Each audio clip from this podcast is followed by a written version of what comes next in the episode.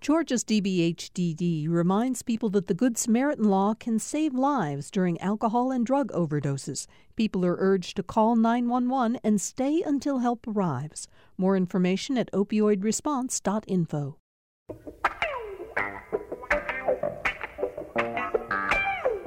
Thanks for joining us for another edition of Political Rewind. I'm Bill Nigut. Uh, there was a time, uh, I think all of us on the Political Rewind team a few weeks ago thought that, uh, yeah, you know, having to talk much about the coronavirus was uh, in, our, in our past, that maybe every now and then we check back in and uh, see how things were going. But uh, the fact of the matter is, there is no question that we are seeing a fourth wave of coronavirus here in Georgia, a new surge. Um, we've seen it in, in, in, at University Hospital in Augusta, at Memorial Health Medical Center in Savannah, the Southeast Georgia Health System, and uh, up in Northeast Georgia, the hospital system up there, which has always been a hotspot for COVID 19, has uh, surged once again. Vaccine rates in Georgia remain low compared to the rest of the country. Only 40% of people here have had both of their shots. And across the country, we're seeing uh, a surge as well. The country at large is now averaging about 70,000 cases a day. On last Friday, there were 100,000 reported new cases, and the United States has now surpassed 35 million COVID 19 cases, according to the research that Johns Hopkins University has been doing as they track the virus. So, um, we're going to start the show by talking about that and uh, have a terrific panel to do just that. It's uh, Tuesdays, which means Tamar Hallerman, senior reporter for the Atlanta Journal Constitution, is with me. Tamar, how are you? Are you surprised as I am that COVID 19 is back as the headline story in the news? I mean, yes and no. I mean, you look at how low the vaccination rates are in Georgia, and I guess it always had me wondering when or, or if the, you know, when the spike would come. Um, but at the same time, I think there were a lot of folks, myself included, who thought the worst was behind us and, and was really reveling in the freedom of getting to, to go places indoors without a mask. I think that you just put it a better way than I did. I'm not naive about this. I realize with a high number of unvaccinated people and this uh, Delta variant uh, spreading, it's not surprising. But I agree. We all had kind of thought the worst was behind us. Um, I'm also uh, really pleased to have Rene Alegria with us again today. He runs Mundo Hispanico Digital. Um, and Rene, we continue to see low vaccination rates among people in the Hispanic uh, community, and efforts to try to increase that are ongoing, right?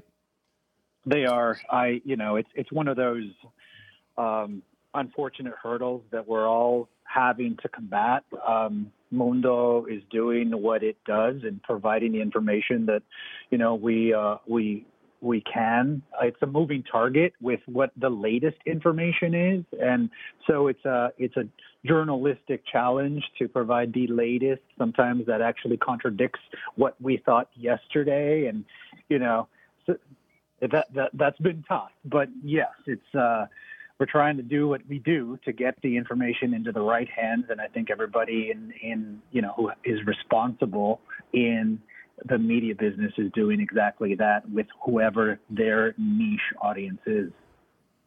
Um, unfortunately, there are some niche audiences that prefer to hear that the virus isn't uh, a crisis, isn't really a problem, and that vaccines are uh, perhaps dangerous. Uh, but we're glad you're in the niche that think you have the niche audience that needs to hear uh, the real facts about uh, the coronavirus and the vaccine. Edward Lindsey's back with us. He, of course, is former Republican legislator from the city of Atlanta, and uh, now heads the government affairs practice at Dentons. Edward, the world's largest law firm. And you know, we're always awfully glad to have you on. How are you, Edward? I'm, I'm doing well and, and appreciate the opportunity to be here today. Yeah.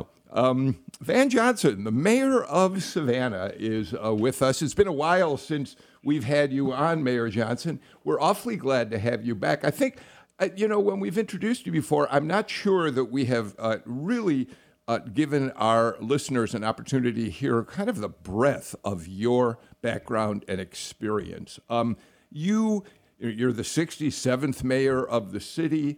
um, you were a radio talk show host, a political commentator. Um, you are a, a, certified law enforcement uh, professional. You have experience in law enforcement and in government. And so you come to us with a breadth of experience, and we're awfully glad to have you here, Mayor. Thanks for being with us. Always a pleasure to be with such great minds. Um, let's start with you, Mayor Johnson, if I might, because you uh, you were the first mayor, well mo- over a year ago, to impose a mask mandate on the city of Savannah. You didn't lift it until May of this year. In fact, my wife and I spent a couple days down in Savannah at a time when you were just lifting it in the spring, and it was really uh, I, I, thought affirming to see how many people, despite the fact you were lifting the ban, uh, continued in businesses on the street to be wearing masks. And now you've become the first mayor to reinstitute a mask mandate. Tell us why you decided you had to do that. Well, again, thanks for the opportunity. I think that uh, for us, first of all, I'm a little disappointed that you were in my city and didn't tell us that you were here. Um, we nonetheless, uh, we've always been that this was not going to be about politics. It was not going to be about um, partisan ideals. Uh, it was about science. And so our mantra here in Savannah has been that we would keep the faith, we will follow the science. And so uh, the science dictated that we institute the mask mandate uh, in Georgia uh, last year. It was the science. Um, well after Governor Kemp lifted the capacity limits on May the 1st, um, that led us in, on July the 1st to lift our mask mandate. And now here we are in a situation where our seven day rolling average uh, has gone up over 100 um, points. Our community transmission index has more than tripled. Um, our hospitalizations went from four on June the 15th to 129 as of yesterday. And so the science dictates, and again, Savannah, as you know, uh, is a, uh, tourist city. People come from all over the country. It was necessary for us to do week, particularly with very uh, poor, in my mind, um, vaccination rates, that we did something to try to temper uh, the spread um, until we can get our vaccination rates up. Um, and and how you, you, we'll talk about this a little in a little while. One of the things that you said when you issued your mandate was that um, obviously you do not have uh, leadership responsibilities in terms of the Chatham County City of Savannah school system. And so uh, you, you essentially said it's school officials who have to tackle that, right? That's correct. Um, but it was my recommendation on um, on last Monday um, that they would really consider, particularly with schools in the city of Savannah's corporate limits, that they would require masks. Um, and the great news was that uh, that afternoon or the next day, um, prior to the CDC's guidance, the uh, Savannah Chatham school system decided to make masks mandatory. So, um, you know, that was a big blessing for us. Tamar? It's going to be interesting to see how many cities and municipalities across Georgia um, follow suit after what you've done in Savannah. Obviously, uh, we have an indoor mask mandate now in Atlanta in Athens, Clarke County, the, the commission there has indicated they're likely to revive a partial mask mandate. Um, and it'll be interesting to see if we see any any smaller cities uh, start to jump in, uh, or even some of the others that had previously had a mask mandate.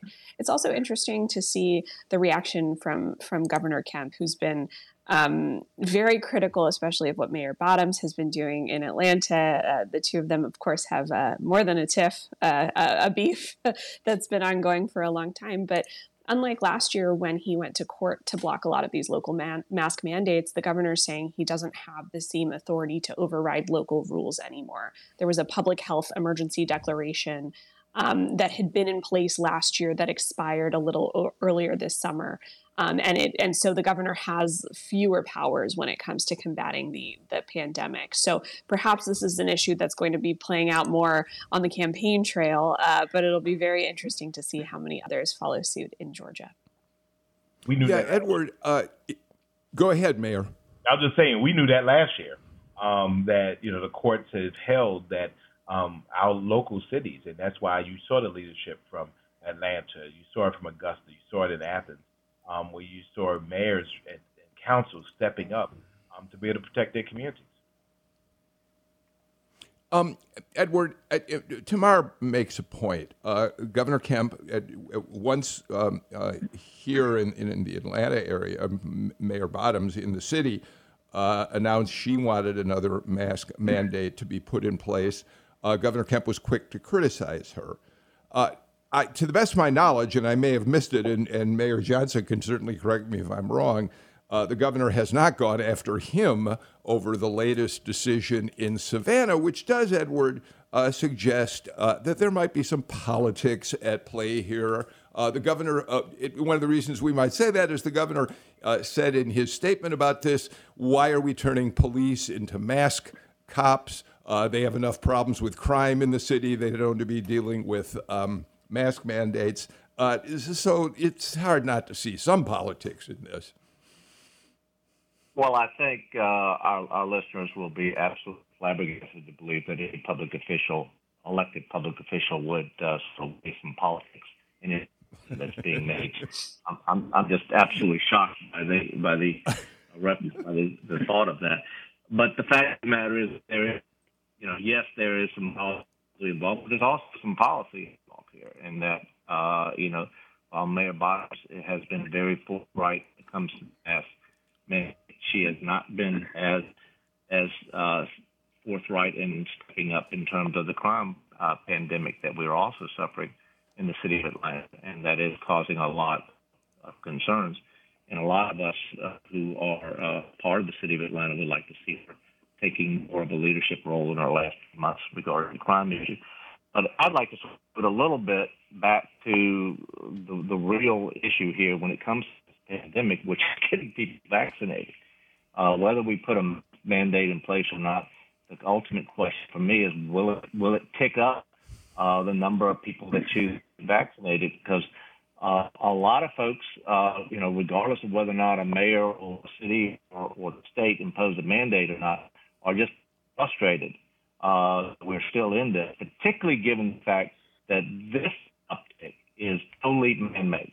And what I mean by that is, man, it is made as a result of those people who uh, who do not have a medical reason for not getting uh, vaccinated, but have simply chosen not to do so, and therefore are in danger uh, themselves, the people around them, and, and the community as a whole.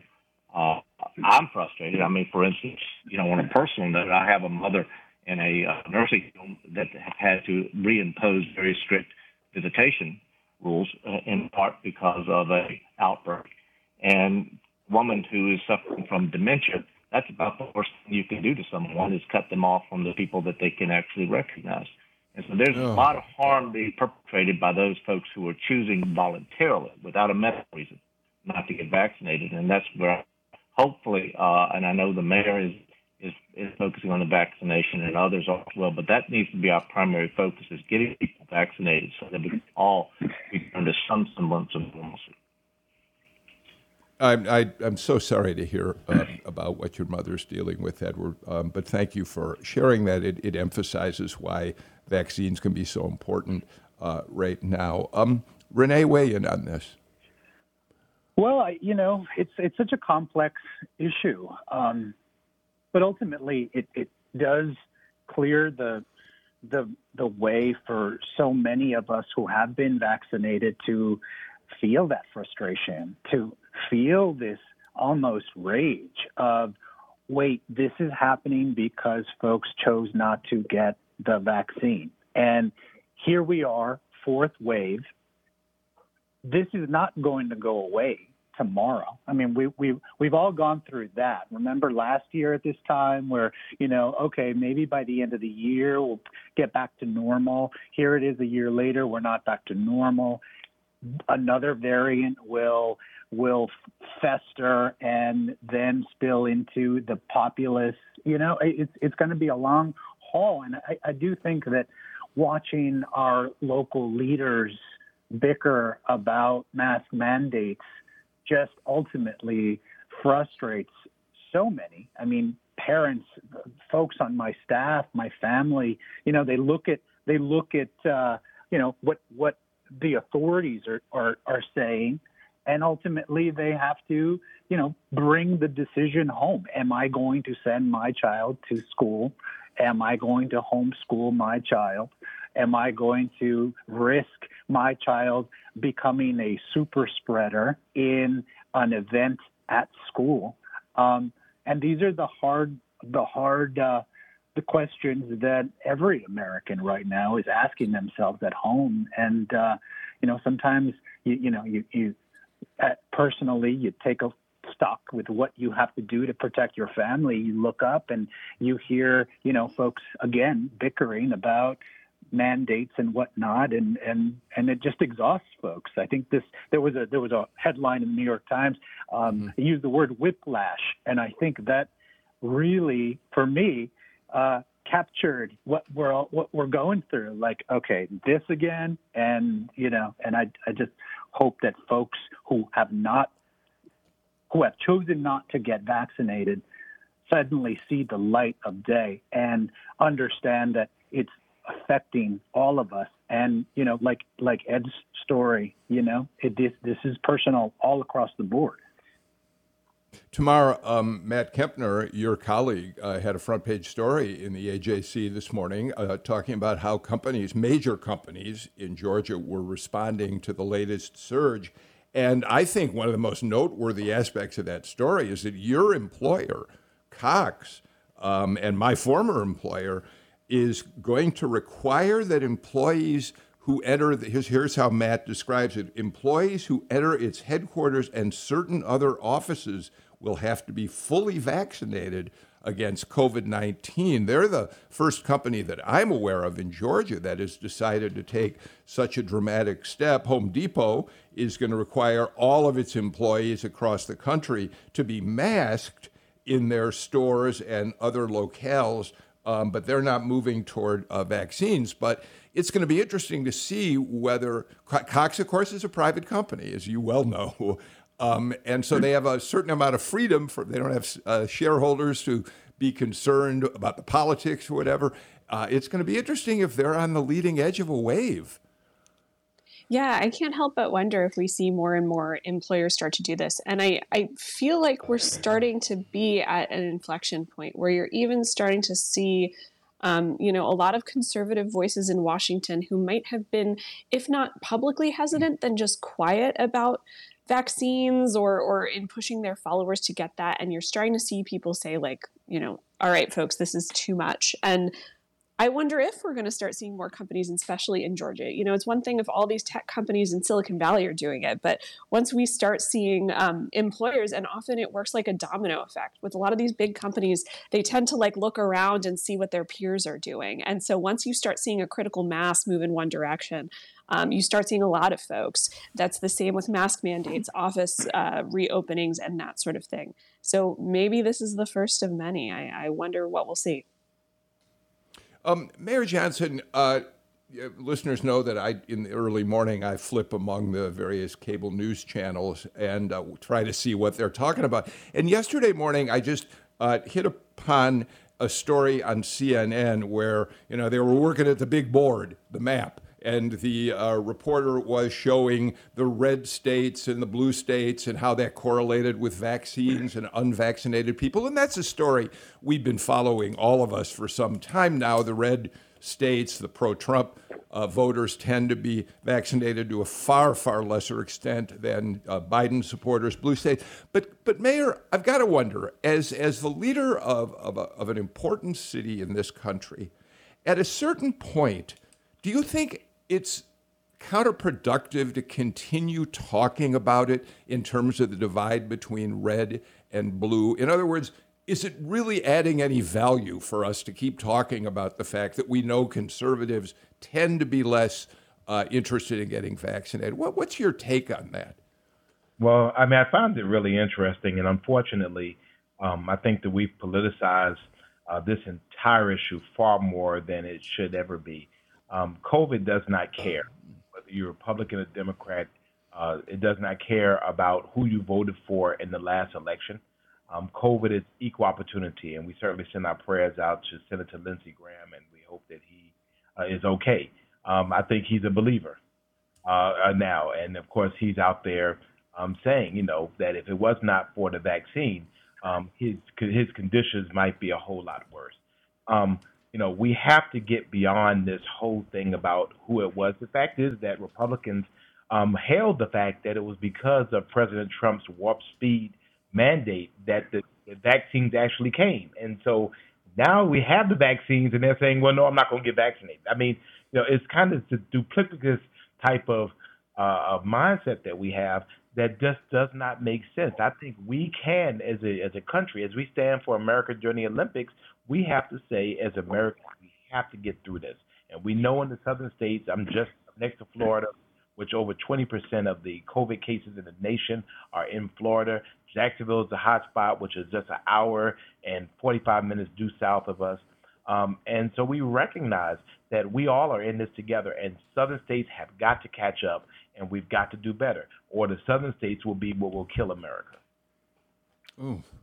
Well, Edward? I think the demographics uh, discussions are, are, are positive if they if they focus on getting leaders within that particular demographic group to uh, push the the folks within that demographic group uh, to get back it's easier for Republicans to Ed, you're you're breaking. Uh, Ed, I'm gonna Edward. I don't mean to interrupt you, but we're gonna have Sam. We've been having some problems with uh, uh, hearing you clearly, so I apologize for interrupting you. But l- let's see if Sam can work with you on that. And and Rene, why don't you pick up uh, while we help uh, Edward? Sure. I look. You brought up the red state, blue state um, dichotomy of how we're, you know, as a country, as a nation, coming together or not coming together to deal with the with with COVID. And I, I do think that at a certain point you have to call a spade a spade. That there are fundamental differences in ideology and process and policy that are then pushed out. What works better? Blue states right now are doing things that are working better red states right now are not doing as well when it comes to COVID. And that's just a fact. So, you know, we can talk about, you know, we can have these like kumbaya moments, but we also, there's a, this is a very, very interesting time in the history of our country, right? Where we're going to have to choose different ways, ideology with the steps of our future. And so I think that we do have to acknowledge that and, and, uh, and move forward accordingly. Yes, but Tamar, um, identifying the people who won't get the vaccine uh, as mostly conservative Republicans, Trump supporters, isn't somehow engaging them and giving them the incentive to go ahead and get vaccinated. And that's one of the real problems here, isn't it? There doesn't seem yet to have been any strategy that has helped reach the people who are adamantly refusing the vaccine. And we also want to make a, a quick note.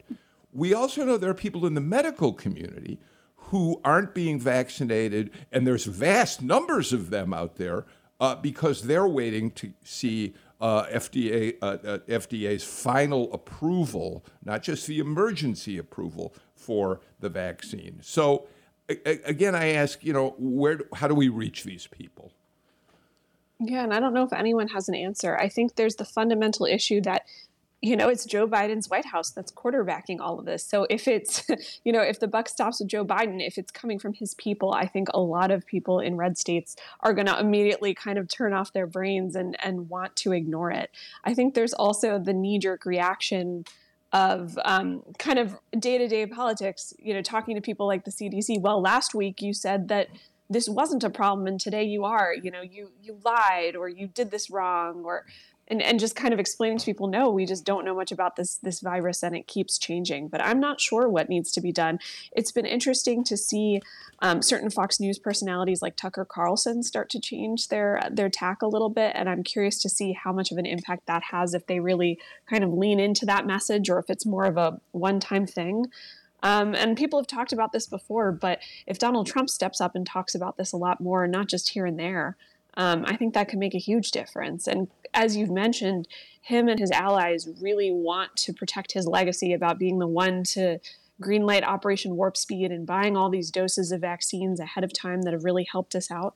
Um, yes, but he's he really hasn't spent much time and effort pushing his his followers to get vaccinated. So I don't know who's the one that can get through to him, and I, there probably aren't many people who who could. But um, that I think could could be a huge.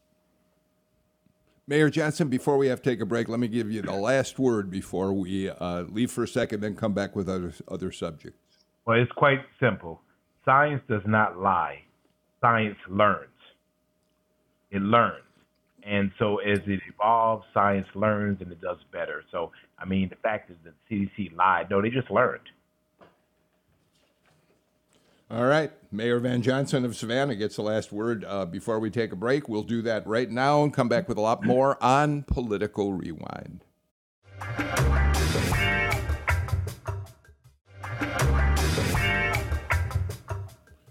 Savannah Mayor Van Johnson Tamar Hallerman, senior reporter for the AJC, Edward Lindsey, former state representative and government affairs head for the state of Georgia at Dentons, is back with us. His phone, we hope, is fixed. And Rene Alegria, the boss man at uh, Mundo Hispanico Digital, all join us today. Um, uh, Edward, since we lost you for a minute, let me give you the first crack at this next subject. Um, the, another story that persists in the headlines this week uh, is the story about the fact that the CDC's moratorium on evictions finally expired at the end of last week. And now there are millions of people around the country, and perhaps as many as 300,000 plus in Georgia, who are vulnerable to being evicted from their apartments for non payment of rent. According to uh, figures I've been reading, as of the end of July, only about 6% of some $700 million that Georgia and local governments had received in federal aid had gone out to households that are at risk of eviction. And, and so there's m- lots of money sitting there that just hasn't been deployed. And so it's very difficult to get a handle on who takes responsibility for uh, this this problem we're facing. Edward, weigh in on this. Well, it is a complicated problem, and and in part because the folks who are usually the ones who are the most vulnerable to evictions and who are in the most need of the money are often are often also the ones who are the, the folks who are more often than not the hardest for government to reach to to help them walk through the process. Uh, I've talked to several local officials about the problem, and um, and there is a lot of frustration, uh, both with obviously the folks who are facing possible eviction and fear on their part, but there's a lot of uh, frustration from a lot of activists and government officials on how to create the program uh, that will make it easier for folks to be able to apply for the money to, so that they can protect themselves from eviction perhaps the mayor might be able to sort of help on what Savannah is doing. Uh, I did talk to some folks, for instance, in DeKalb County, and they are seeing some uptick in in the responsiveness as they as they improve on their outreach to the most vulnerable people. But that's that.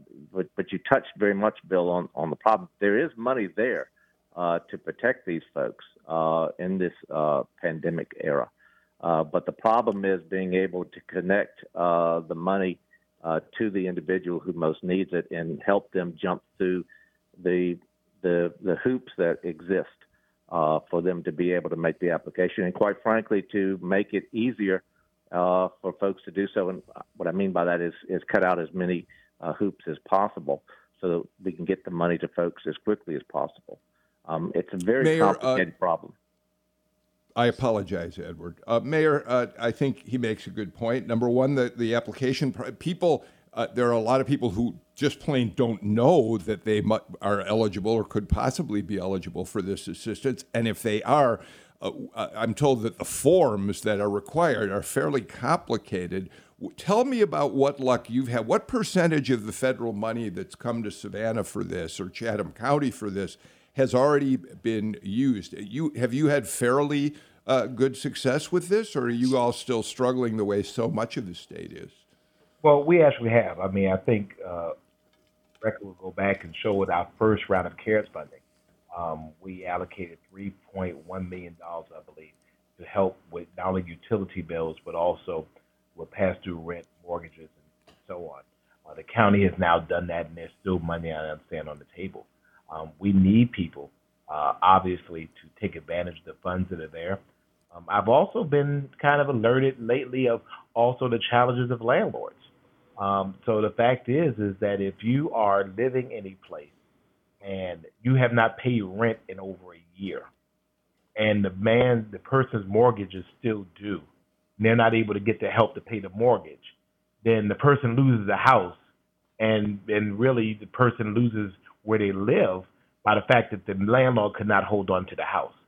And so, you know, I, so it's it's a balance between balancing mm. uh, the opportunity, the need for people to live in stable, supportive housing, but also the name because again, a lot of these landlords are really mom and pop operations. You know, you have a single house, single house that you're paying a mortgage on that is still due, and the mortgage assistance just has not been there. So um, we've been, you know, we're challenged with that. Obviously, we looked uh, at being able to do something locally. We found out we're kind of prohibited um, by law from doing that. Um, but it, it's still a challenge. I mean, uh, you know, I guess I don't know at what point does does it stop. So we're still uh, educating people. We're working with our United Way um, and a variety of uh, local pro- uh, programs here that help people because um, they obviously that's who people go to when they need.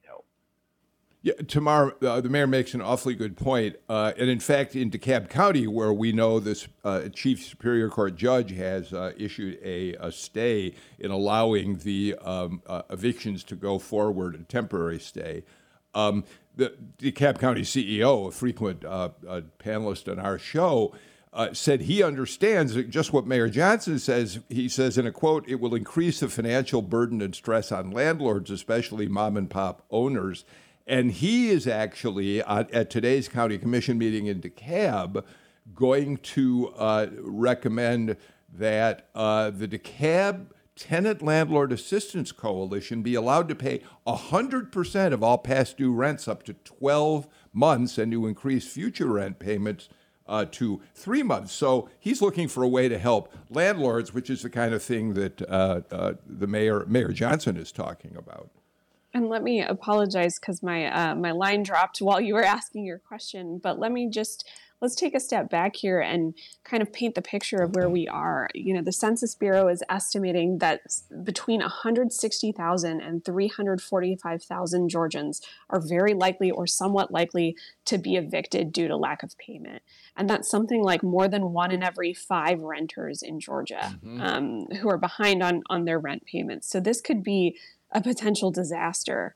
Um, we're not really quite sure yet, and and sometimes these landlords are able to cut deals with their tenants. Um, sometimes tenants are able to borrow money or, or raise funds in other ways, and hopefully, as Ed mentions, there's there's ways to kind of work you know work with this program, cut down on some of the the red tape to get money in the folks of of people's hands. But you know, this could be a disaster in the court system where eviction proceedings are, are playing out on the local level. These landlords have to file suit against folks to get them evicted. And, you know, already these courts are behind due to COVID and not being able to do things in person for so long. And it seems like the political situation in Washington is at a complete standstill and, and, you know, kind of tearing apart the Democratic Party right now. So it doesn't look like there are any easy answers at, at this juncture, and some pretty heartbreaking stories in the meanwhile. Yeah. Um, by the way, Mayor Johnson, I want to get to you in a second, but I do want to make a point. Uh, I just Emilia Braksha sent me a note. Uh, Rene Alegria, the building he's in, the fire alarm just went off. He smells smoke, so he's left the building for the time being, just in case anyone wonders if we're actually doing the show live on Tuesday morning. I guarantee you we are. So we're hoping the best for Rene, and maybe he'll be back with us, maybe not. Mayor Johnson, pick up on this. Well, I also wanted to say, obviously, this is happening at the worst possible time as schools are back in session uh, across the state. And so for parents that are trying to get their kids in school, and we know that a home or a, um, a place where you live is crucial to where you go to school. It is very disruptive to a family to have to be able to deal with that at this time.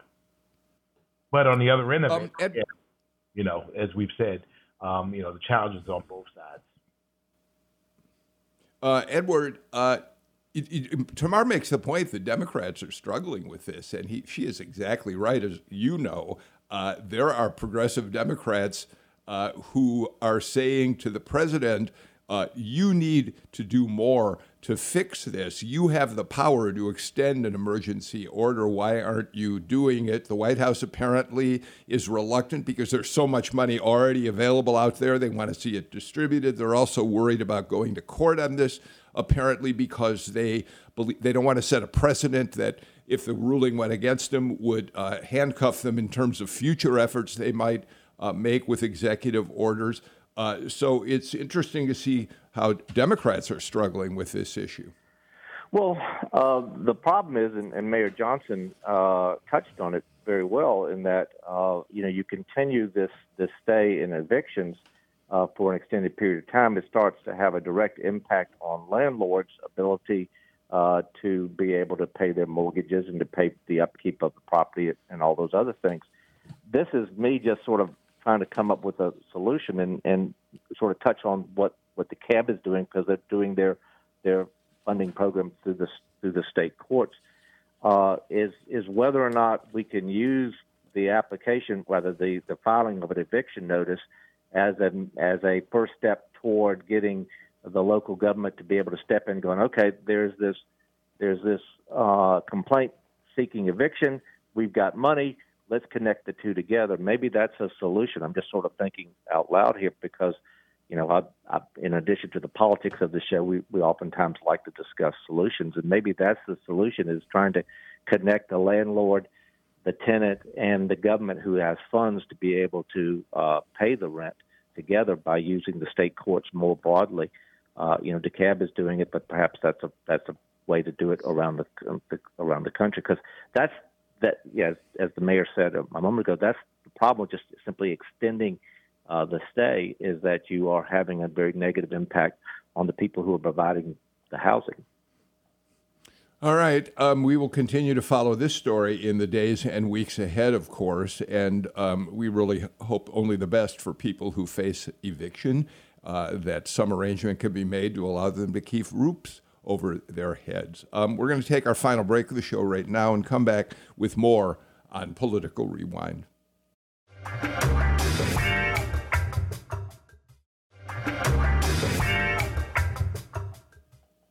Before we turn back to the panel, a quick program note. We've been talking a lot about the politics of the new surge in uh, COVID 19 cases in Georgia, and we'll continue, of course, to do that in the weeks ahead.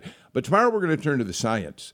Uh, tomorrow, we're going to have a panel of distinguished public health experts uh, with us Dr. Jodie Guest and Dr. Benjamin Lopman from Emory University, Dr. Rodney Lyn from Georgia State, and the uh, health blogger Amber Schmidtke, who has done a lot of work digging into data and getting information out about the virus and how it is moving through the state. So that'll be our show for tomorrow, the science of COVID, and I hope answer a lot of the questions that you have about what the heck is happening and how you need to comport yourself uh, in the middle of this new surge. All right, let's get back uh, to the panel today. Tamar, let's just for a minute. Uh, let's talk about real electoral politics. Uh, there is a campaign underway for any number of offices uh, in the state. One of the unanswered questions we continue to ponder is Will Herschel Walker decide to jump in. Your colleague, Greg Bluestein, has said repeatedly, absolutely, he's going to do that. But in the meantime, there are already three announced candidates for the job. One of them, the Agriculture Commissioner, Gary Black, seen Tamar as one of the nicest guys in Georgia politics by both sides of the equation. And Tamar I'm going to throw it to you, but first, Gary Black has now posted a digital ad, which, horror of horrors, the nice guy kind of in his own mild way, attacks Herschel. Let's listen. He's ready. I'm getting ready. And we can run with the big dogs. I'm ready. I've been ready, and Herschel already run with the big dogs. And for fun, my ride's a tractor, and I've had Georgia plates all my life. I'm Gary Black. I'm running for the U.S. Senate. I apologize for not setting that up very well. The first voice we hear is Herschel Walker saying, you know, I'm ready. He said that now. And then Gary Black coming back at him. Tamar. it's the sort of ad where that's kind of meant a little bit more for political insiders. I think he's so nice. Um, yeah. Still, you know, he's not taking as direct a hit against Herschel as, as he could have, but uh, but still, um, yeah, it's interesting. It'll be interesting to see how much harder he goes after Herschel in the future. As you mentioned, um, kind of a beloved guy, very kind of folksy guy. You see him on his tractor um, riding around. Um, but he has hired a, a, team of pretty sharp elbowed staffers, um, including many who are alums of Sonny Perdue's campaign, uh, Doug Collins's campaign. So it'll be interesting to see how far they push him in towards of, um, you know, in, in terms of really hitting uh, fellow Republicans. Uh, and right now he still is the, the most highest profile Republican who's in the race. Everyone else is still kind of waiting on the sidelines, including uh, Buddy Carter down from the Savannah area before jumping in. So so Gary Black didn't wait, and he clearly isn't going to be uh, wasting time. Uh, Edward, I know as a Republican you're going to want to get in here, but I have to go first to Mayor Johnson. And Mayor, you've got uh, your uh, native son, Raphael Warnock, defending his uh, seat in 2022. He's raised a ton of money, but how vulnerable is he in a state that continues to uh, be as much red, certainly more red than blue, I think it's fair to say, despite the 2020 election cycle. Well, I think that obviously the numbers are the numbers. Um, I think that you know the entire nation is focused on Georgia, uh, and the entire uh, Republican machine is face is, is, is now going to be staring down Senator Warnock's neck. I think that uh, the work that he's done thus far, he has been responsive. He's been intelligent on the issues. He's been um, he's delivered for us, um, and he has eloquently been able to espouse the views of everyday Georgians. And I think hopefully, even for his detractors, that will will pan out well. Now, obviously, we recognize that money is important. It's the votes of people, and so I think that he, uh, as a native son of Savannah and as a Georgian, has made us proud, and I'm, I'm hoping um, that people will recognize that in the end, it's it's not always about D's and R's. Sometimes it's just about good service he's provided that. Edward. Well, on a on a national level, uh, I think both uh, Democrats and Republicans recognize that Senator Warnock is the most vulnerable Democrat up in 2022, simply dealing with the, the basic makeup of the state of Georgia. And I do expect there to be a, a very strong field uh, come uh, by Republicans for the primary. The question getting back to the original question regarding uh, Herschel Walker, uh, while he is part of the, the Bulldog royalty, and rightly so, I do also uh, suspect that his best day in a political campaign will be his first, uh, and mm-hmm. that things will get a lot rougher for him after that time. Uh, re- you know, starting with the fact that he hasn't even lived in Georgia for a long period of time. There are a lot of folks who have deeper connections uh, to the state that are already in the race and are looking to get into the race. So uh, I, I do question whether or not he it is in his best interest to get into this political race. Um, and and we'll just have to see. Uh, but to Tamar's point, also uh, Gary Black, who is a who is an exceptional public servant and a, and a very nice fellow, has hired some first class uh, political consultants around him uh, Dan, Dan who we all know is is one of them, who is an absolute uh, genius when it comes to uh, pushing his uh, candidates' positions.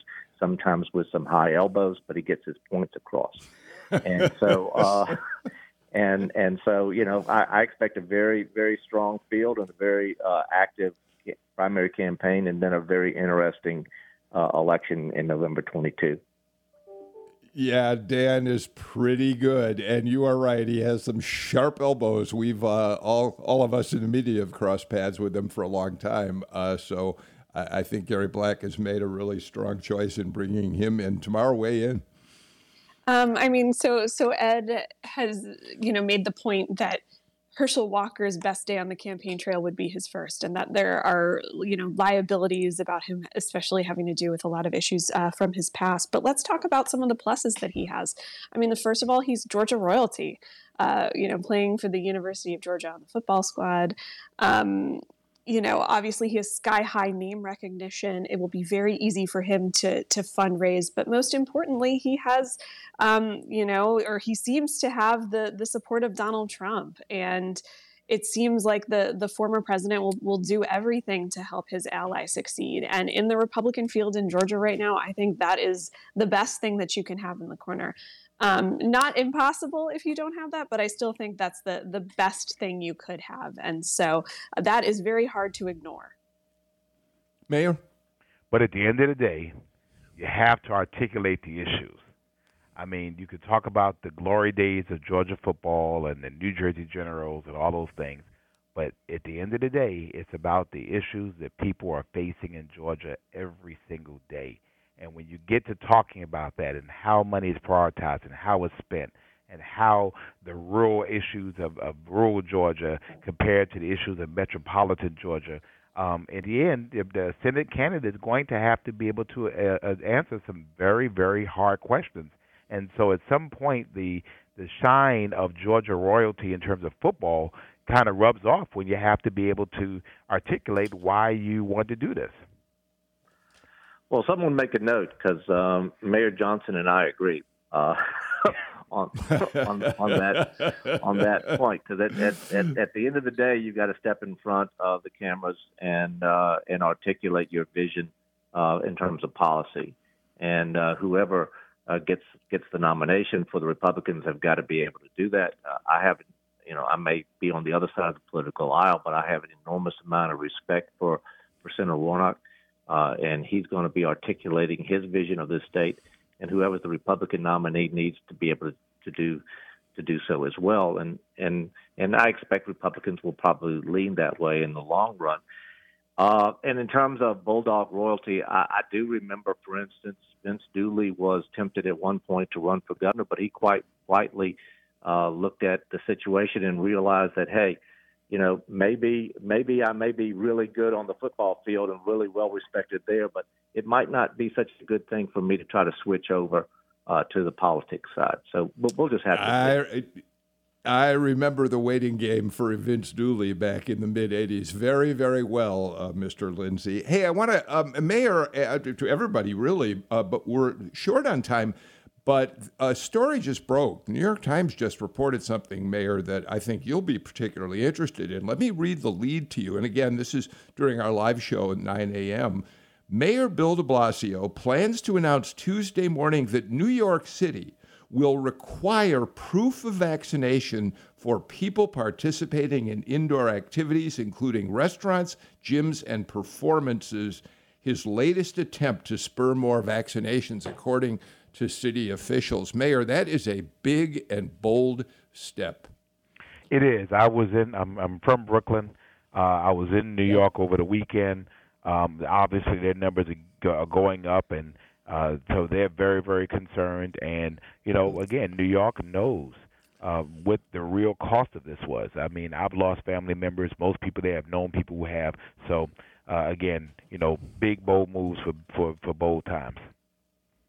Yeah, I mentioned on the show yesterday, Janice, uh, my wife and I were in New York over the weekend too. We ate in some of New York's finest dining sheds out on the street while we were there. And when we went to see Tamar, my daughter's off Broadway play, we were required to show proof of a vaccination before entering the theater. We had to be masked for the entire uh, performance. And now that's going to be true of the unions. The theatrical unions in New York are going to enforce that same protocol for Broadway shows when they begin opening. So maybe Tamar, it's going to be interesting to see how all this trickles down to us here in Georgia. I wonder, though, in, in conservative states that have been really um, behind when it comes to vaccinations, I don't think this mandate style uh, directive is is uh, going to be very popular. We've seen what Brian Kemp has said: no new mask mandates nothing like that. And I don't see his opinion changing, especially as we start staring down the election season. Edward? Uh, I, I, I doubt we'll get to any kind of mandates on a, on a public level, but we'll see. You know, I do believe that regarding the various demographic groups, to get back to something I was trying to say before my phone died on us, was we need to have more Republicans, including the former president, step out and push their uh, base to, to get vaccinated. We need folks in the various other demographic challenging demographic groups uh, to do so as well. And that's going to be ultimately how we get things done for people people that folks trust to be to tell them get damn it get vaccinated. I think that's going to be extremely important for us to turn the corner. Edward Lindsey with a new bumper sticker.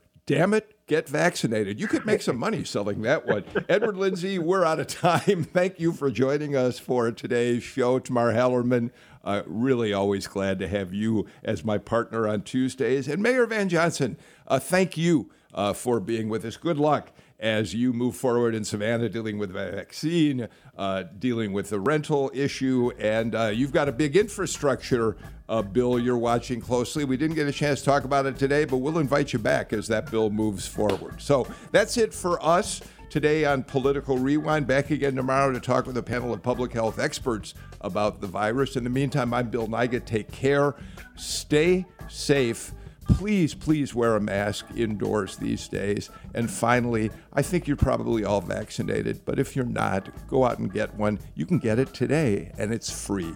See you all tomorrow.